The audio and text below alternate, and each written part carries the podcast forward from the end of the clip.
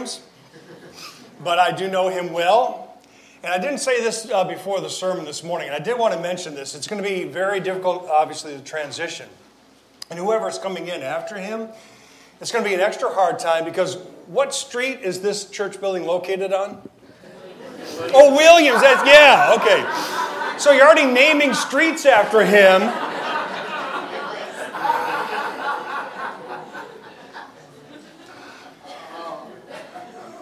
It is an honor to be here this morning. I'm. If we, what's that? Yeah, Mass. It doesn't have a smooth ring to it, then. Does it? Just a little bit about myself. If we have a chance to get to know one another, I'm a person that likes to just simply be transparent. I like to keep things real. You know, it's easy to put on a certain shell, isn't it? It's easy to put on a certain persona for here, and then that gets stripped away, and we put another one on for another place. And I really like to try to encourage myself and my family to just be who we are wherever we are, and that is to honor Jesus in whatever we do. And so anyway, this morning, the Bible class, please open your Bibles to the book of 1 Kings. 1 Kings, chapter 15. 1 Kings 15. And as you're turning to 1 Kings chapter 15, I just want to set this class up by just telling you a little story. Many years ago, when we lived in Iowa, I had the honor of working in law enforcement. I was a police officer for several years, and eventually became a police chief for a year. That's a whole other story. But as I worked in law enforcement, we had continual training that we had to go about doing. I mean, it was constant. So we always stayed up on things, and we had scenarios that we did, live scenarios we did all the time, so that if and when something took place, we wouldn't have to stop and think, now, what exactly is it I'm supposed to do? Because we had to react in the proper way. We couldn't overreact, we couldn't underreact, we had to be ready for those moments.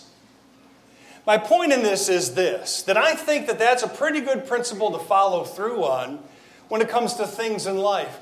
Particularly when it comes to times when things don't go so well. What exactly is it that you have as your plan when things don't go as you plan? Do you have something? Because remember, and I know you all know this.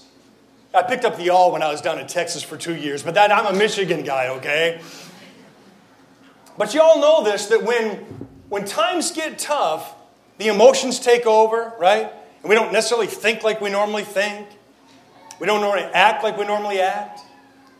And because of that, sometimes then we react in a way that does not do anything good for the situation that we're in. Sometimes it makes it even worse. So what is important for us to do is that when things are calm, to practice on a plan when things don't go as we plan. So that we know what to do, even when we have those emotions going on, it's like breaking the emergency glass and the alarm goes on and we know exactly where to go, even when we don't feel like it. Does that make sense? Yes. What we're going to do today in this class is a template for you to build on what to do when the plan in life doesn't go the way you plan. All right?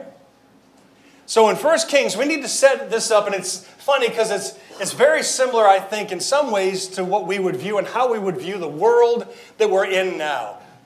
I don't know how you go about, can I ask for just somebody to read Scripture? Is that done here? Like, hey, listen, somebody read that? Okay, so we're going to pop in several Scriptures right now to read just to set up the atmosphere of the context of the world, all right? So if somebody wouldn't mind reading 1 Kings chapter 15, verse 26. 1 Kings 15, 26. Just nice and loud and proud. Yes? He was evil in the sight of the Lord, and walked in the way of his father, and his sins by which he had made Israel sin. Excellent. Now verse 34. He did evil in the sight of the Lord, and walked in the way of Jeroboam, and in his sin by which he had made Israel sin. Excellent. Chapter 16, verse 7. And also the word of the Lord came by the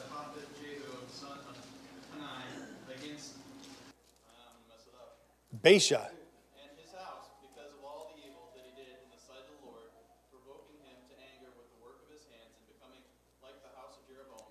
Because he killed them. Are we seeing a pattern here? Evil, evil, evil. Now verse 18, same chapter, chapter 16.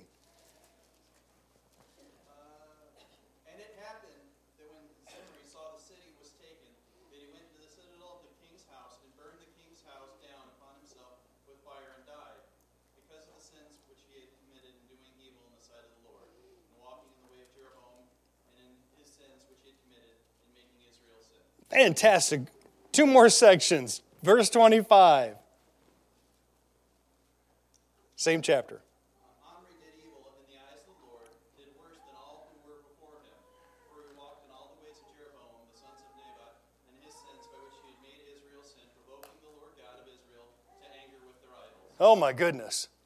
One after the next. One king does evil. The next king, worse evil. The next king, worse evil. And they're building more temples and they're building more evil things out there. And the society around them, the religious world around them, buying into these alternative ways to worship whatever God you want to worship. Sound familiar? I mean, we live in a world now with so many different gods that have been created by man, don't we? And let's face it, false gods have no power except the power that man gives the god. False gods have zero power unless a human being gives that false god life. And we have so many people who have bought into so many false gods and so many false ways that there's so much life now in the falseness. So much so that it's hard for people who know the truth to live in it because we face evil, temptation, difficulties all the time. This is the world they live in. And there's one more section before we get this all set up. Verse 30 reads, And Ahab the son of Omri did evil in the sight of the Lord more than all who were before him. So now we have this context where the current king, Ahab, who's he married to? You don't name the daughter Jezebel. I'm just saying, you're having a kid, don't do the Jezebel name. It carries a bad reputation. So now we have Ahab, who's bought into the system of false gods. He's worse than all the others. He's building more temples. He's having society live even looser than they've ever lived before. And he's married to a woman who despises the God of heaven. She wants to do away with the truth. If she had her way, she would burn all the scriptures up so God's word didn't exist. She wants to eliminate all the prophets so the word of God doesn't get out anymore. She wants to put an end to this God. And that sounds a little bit like what some people are trying to do to us. And then there's this guy who's a faithful person to the Lord, Elijah. Elijah, things have been going pretty good. I mean, this woman and the child and life and speaking to God, and he's a prophet. Life seems to be going pretty good, but it's tough because he knows that Jezebel wants to kill him. So this guy prays and prays and prays, and he wants the world. Don't you want the world to turn to God? And so he's all about wanting to do something big. God, let's do something big. God says, all right, we'll do something big. And there's going to be this mountain experience of something big. And when it takes place, I want you to notice, and this is how it usually happens. Usually we have life going good, and we're like, man, this is good. And life's going good, man, life's going good. And then we think that we finally reached the peak, and everything in life now is going to continue to be that peak experience. And then Satan steps in and says, really? You think so? Have you had those experiences? Where you're at the highest of heights and things are going great, and then all of a sudden, somebody takes your legs out from underneath you. What's your plan? What exactly is it that you're going to do? Because I know people, and perhaps you do too, who've left the church. They've left the faith. They've walked away from the Lord. They're tired of Him. They don't want Him anymore. Why? Because when they had life experiences that were going really good, they thought, man, God is so good. But when they hit the bottom, they're like, I'm done. Has anybody here been to a place where you've just said, I'm done? I'm done. My marriage, done. My children, I'm done. My faith, I'm done. I'll still show up, but I'm done. What do we do then? Watch the plan as it unfolds. In chapter 17, Elijah predicts this drought.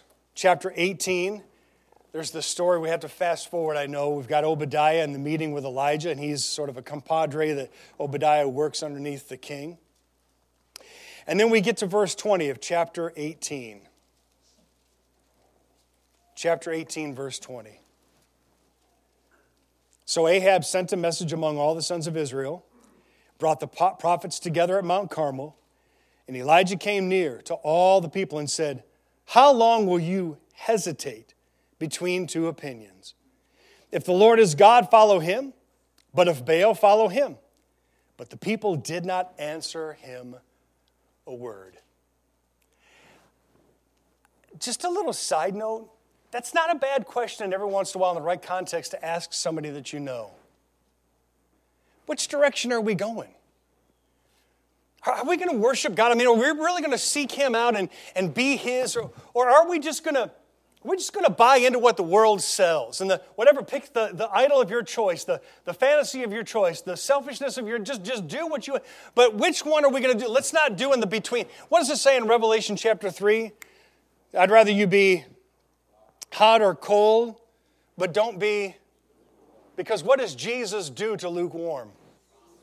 Vomits it out. So I love the way he puts this. I mean, just choose. Which way you going? Church, which way we going? And so the choice is there, and he wants these people to see the power of God, so the choice is much easier. Verse 22. Then Elijah said to the people, "I alone have left the prophet of God, but Baal's prophets are 450 men. Now let them give us 2 oxen. Let them choose 1 ox for themselves and cut it up and place it in the wood, but I will... but put no fire under it, and I will prepare the other ox and lay it on the wood, and I will not put fire under it. Then you call in the name of your God, and I will call in the name of God, my God, and whoever answers the fire, he is God." And all the people answered and said, "Man, that's a good idea." So Elijah said to the prophets of Baal, "Choose 1 ox for yourself, prepare it first, for you are many, and call on the name of your God, but put no fire under it." I have to ask again, how much power does the power of Baal have? The power of Baal only has power that human beings put into it. And I hope you remember that, because we have a power that's greater than any false god, because our God is true and real. We have to remember that people have elevated things that have no power whatsoever, but we do. And if we unleash the power, the full power that God has blessed us with truth and love and kindness, the fruit of the Spirit, love, joy, peace, patience, kindness, goodness, faithfulness, gentleness, self-control. If we unleash the power of the Spirit through the fruit that he gives us, we can show people the difference between what true power is and what a false god is.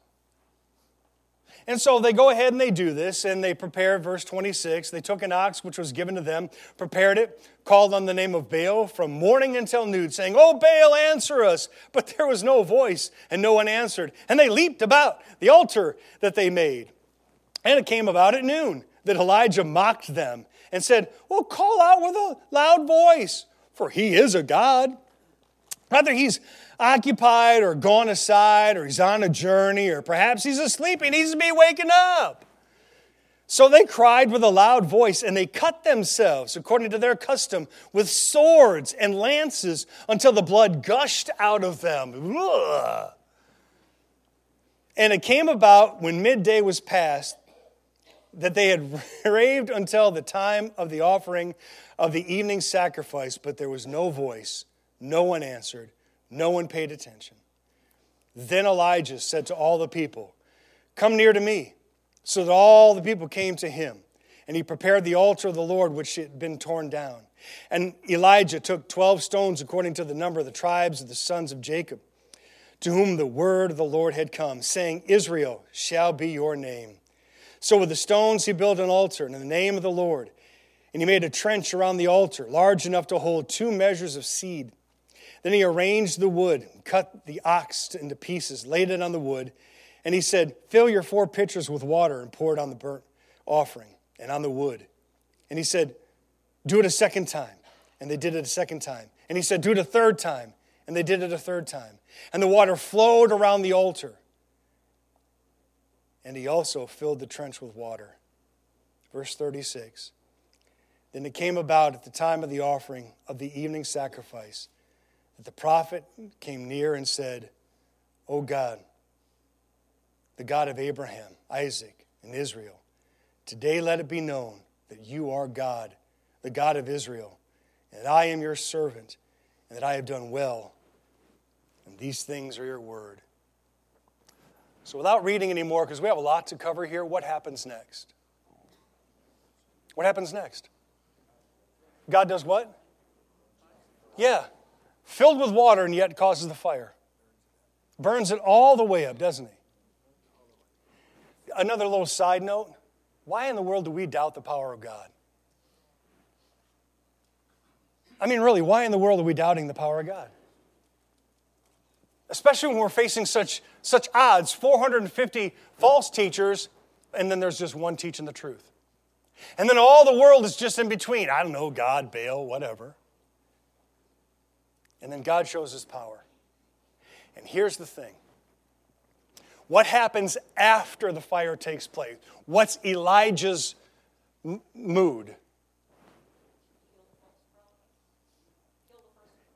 He goes out and he's partying now and he's going to do away with the false prophets. Let's wipe these things out because God has shown himself. Obviously, the job that I had asked, the big thing I've asked from God, it's a big deal. The world has seen who God is, and of course they're going to choose God. So let's get rid of these false teachers. Let's set up the altar again. Let's make sure that we're going to be all in, because these people are going to be all in for God. And I'm sure even Ahab and Jezebel, they're going to hear about this amazing thing. They're even going to turn to God. I've changed the whole world. The whole world's going to worship the God of heaven again. Don't you think that's what he was thinking? So much so that he ran faster than the chariot. He is so excited about what God has done, and he feels that he's at the peak of his ministry. But then, verse 1 of chapter 19. Now Ahab told Jezebel all that Elijah had done and how he had killed all the prophets with the sword. Then Jezebel sent a messenger to Elijah saying, so may the gods do to me, and even more, if I do not make your life as the life of one of them by tomorrow. And now look what he did. Verse 3, and he was afraid. He arose, and he ran for his life and came to Beersheba, which belongs to Judah, and left his servant there. But he himself went a day's journey into the wilderness and came and sat down underneath what? A juniper tree. Point number 1. In your plan, in case of emergency, where you go from being high and mighty and things are going well, and then your world is swept away and your emotions are all upside down and you're feeling horrible and you're afraid of things and you want to run and you want to hide and you just want to say, that's it, I quit. Step number 1, know where your juniper tree is. What do I mean by that? I mean, it's the place that you have already predetermined to have that place of quiet, of rest, of away from people. It's just going to be you. It's going to be you and God, and it's going to be a place that you do step number 2. I'm going to be refreshed physically with sleep, with water, and with food. I'm going to get my body re-energized because doesn't food matter, diet matter? If I ate, and I would like to, 68 of those cookies that are sitting out there, you know what that sugar would do to me? I'd be even more livelier than I am now. Food matters. Nutrition matters. And so for us, we need to get our mind and our body and our soul recalibrated. We've got to get away to a place where we know that it's quiet and it's just us and we're feeling bad and we're going, our mind is racing, but we know that this thing we're going to do is I'm going to eat right, I'm going to drink some things that help me get back to balance. Watch what happens. Verse 4 again in the middle. So he sat down under a juniper tree, and he requested for himself that he might die. That's the attitude. And said, "It's enough now, Lord. Take my life. I'm not better than my fathers." And he lay down and he slept under a juniper tree. And behold, there was an angel touching him. And he said to him, "Arise and eat." And then he looked, and behold, there was at his head a bread cake baked on hot stones and a jar of water. So he ate and he drank, and he lay down again. And the angel of the Lord came a second time and touched him and said, "Arise, eat, because the journey is too great for you." So he arose and ate and drank and went in the strength of food for 40 days. Step 3, know that you're not going to stay under the juniper tree. And by the way, this is a place that far too many people stay. They go, they're depressed, they shut themselves down, they lock themselves out, and then they just stay there. Isn't that true? Church, I have been there. I know exactly what it's like to have the type of things happen in my life that I just wanted to shut all things down and shut all people down and get away because I wasn't even worthy to be around them. I didn't want them to be bothered by me. I didn't want to have to deal with any pressure. I didn't want to deal with any people. I didn't want to explain anything. I was becoming a different me, and it wasn't a good one. And that's Elijah. Here's a prophet of God out there doing powerful and mighty things, preaching the good news about God, and then goes from that to shutting down saying, "I just want to die. Take me now." Church, if we're going to be transparent, if it hasn't happened to you, it has happened to somebody you know. You know people perhaps are in the stage right now that have shut down and isolated themselves, and they need help. And so here's step 4. Elijah goes off to Mount Horeb, the mountain of God. What's another name for Mount Horeb? Mount Sinai. He goes back to where it all begins. He goes back to where it all begins. The law is given. God and the mountaintop experience that somebody had, what was his name? Went over the mountain, got the law. Oh, that's right. So the fourth thing you and I need to do is go to the place where your faith started.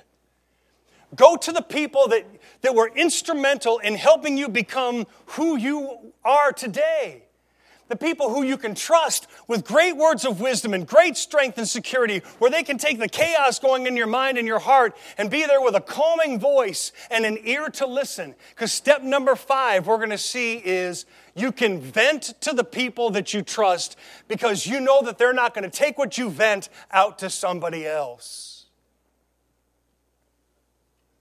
You and I need to have the type of people we can trust to strip everything down and just be who we are and not be afraid and ashamed of the place that we're at, where they're going to pass judgment on us and they're just going to cast us aside and just walk away from us. They need to stay the course and help us. Do you have people of faith like that in your life? Your warriors, by the way, Jerry Tallman. Sorry. I haven't cried yet since he died. Jerry Tallman was one of my faith warriors. Man, I vented some stuff to him. Disappointments and failures, concerns.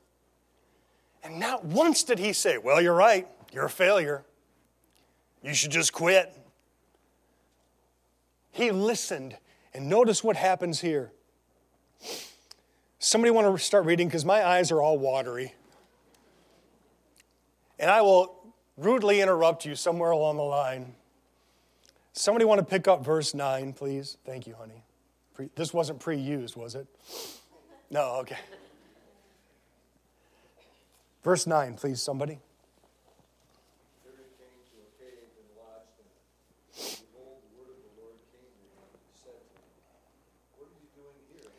Isn't that a great question to start with? What are you doing here? All right, so you did this amazing thing on the mountain and you had this terrible experience and then you ran and you hid and you slept and you ate and you drank water and now you were led to come back to where your faith really, the origin of faith begins. So you come to me. What are you doing here? What do you want from me? It's a great question to ask yourself in this process. What is it that you're trying to get to? Do you want to get back to the mountaintop experience? Do you want to get back to serving the Lord with all you are? What are you trying to get out of this? And I'd like to suggest that, by the way, that's what we want. That we want to get back to being mighty warriors for the kingdom.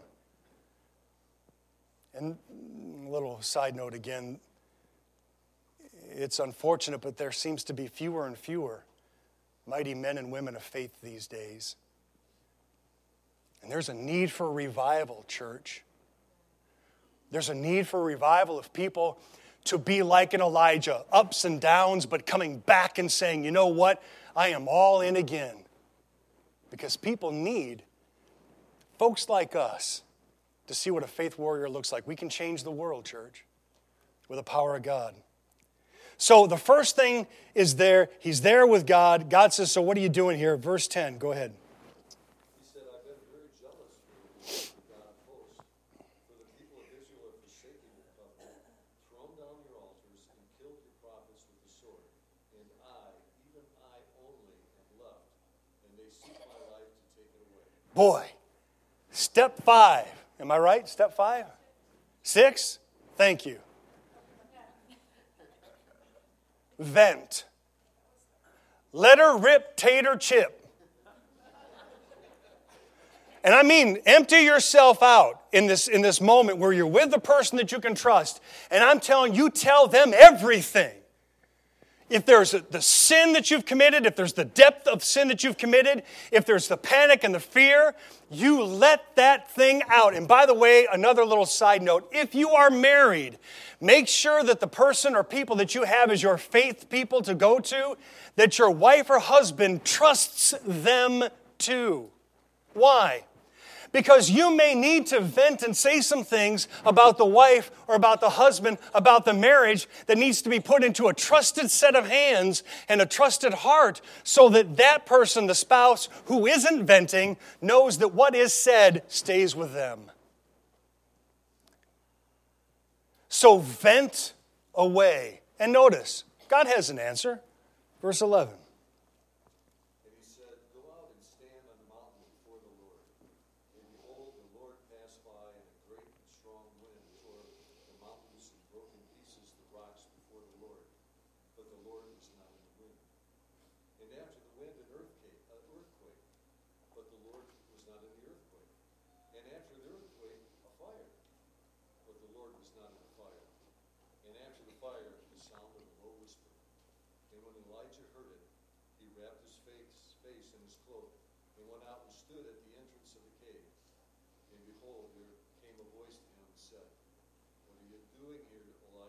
Isn't that an awesome question? The next step is this. Step outside and just spend a moment looking around and seeing the awesome presence of God. I think far too often we pass by the beauty of the birds and the bees, the rocks and the trees. Far too many times we take for granted the world that we live in. And out here in Waterford, you know what you have a lot of out here? Water. I mean, it's amazing. We were driving around yesterday going, hey, there's another lake. Well, there's another lake. And the scene and the scenery was beautiful. God's presence is everywhere. His power and His beauty is there. And if we just allow ourselves to step outside and allow that breeze to overcome us and just imagine that breeze being the breath of God overcoming us and just wrapping Himself around us, what a beautiful thought that is in the scene of I've gone from being shutting down, depressed, juniper tree, getting my nutrients, getting my rest, getting my liquids in me, going to my faith hero people that I can talk to and vent to, and I vent and I tell them everything and I empty myself in that way, and then I need to go out and just go, oh God, I can see you. I want to feel you. Oh, you are here. Doesn't our Lord say, I will never forsake you? Doesn't he say, I'll always be with you? I don't know, maybe this is not taught here, and if it's not, please forgive me, but when you are baptized into Christ, what do you receive? And where does he dwell? Where you go, he goes. Man, if we had time right now, we're going to have a long class. If we had time right now, I'd go to Romans chapter 8. And talk about the beautiful power of God in you and what he's doing and what he wants to do. We are never alone. And so being reminded of that in this fleshly world, to see and to experience, God, you are here. Now,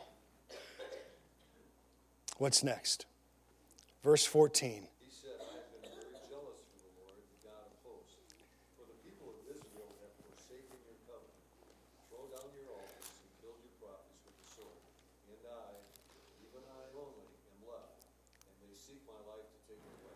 I'd like to suggest that the tone, this is just my personal opinion, the tone of what he says here, repeating his venting, is different. At first it was a crying out, I'm lost, I don't know what to do, God. I think this second one is more conversational, like, Lord, it's just me. What do I do now? So now I've been restored. I'm ready to go, but the reality of the world, once I step back into the reality of the world, is still the same. I can go be a part of this isolation thing, and it's nice and safe, and I've been restored, but God, there's a world that's still waiting out there with the same problems and issues. Don't you find that to be true? So even if you once catch your breath and get ready to be restored, now you need a plan to get back into action.